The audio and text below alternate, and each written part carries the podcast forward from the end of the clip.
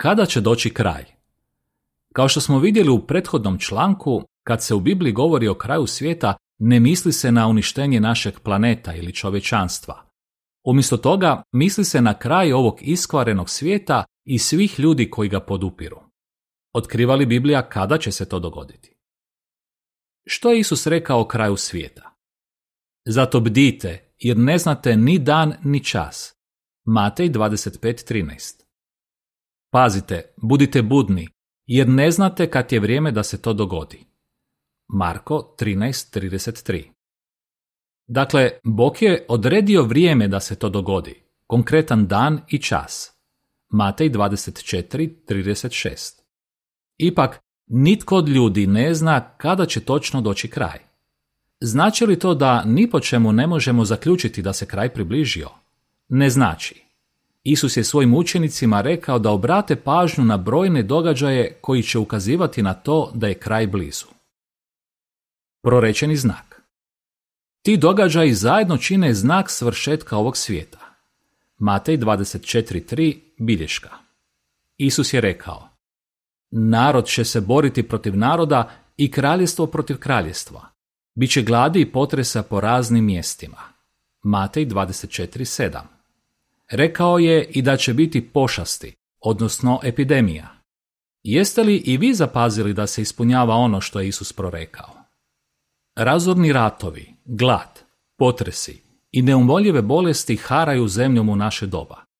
Na primjer, 2004. strašan potres u Indijskom oceanu pokrenuo je tsunami u kojem je poginulo oko 225 tisuća ljudi. A pandemija koronavirusa je u nešto više od godinu dana diljem svijeta odnijela čak 2,6 milijuna života. Isus je rekao da će takvi događaji ukazivati na to da se kraj ovog svijeta približio. Posljednji dani U Bibliji se vrijeme koje prethodi samom kraju naziva posljednji dani. Prema 2. Timoteju 3, 1 do 5, u posljednjim danima doći će do naglog srozavanja moralnih vrijednosti u cijelom svijetu. Vidite li oko sebe ljude koji su sebični, pohlepni, nasilni i bezobzirni prema drugima? I to je jedan od pokazatelja da živimo vrlo blizu kraja. Koliko dugo će trajati posljednji dani? Biblija kaže da će trajati malo vremena, a onda će se Bog pobrinuti da se unište oni koji uništavaju zemlju. Otkrivenje 11, 15 do 18 i 12, 12. Zemlja će uskoro postati raj. Bog je već odredio dan i čas kad će okončati ovaj današnji zli svijet. To je svakako dobra vijest, ali utješno je znati i da Bog ne želi da itko pogine. Druga Petrova 3.9 On daje svima nama priliku da saznamo što je njegova volja i uskladimo svoj život s njegovim načelima. Zašto? Zato što želi da preživimo kraj ovog svijeta i živimo u njegovom novom svijetu, u raju na zemlji.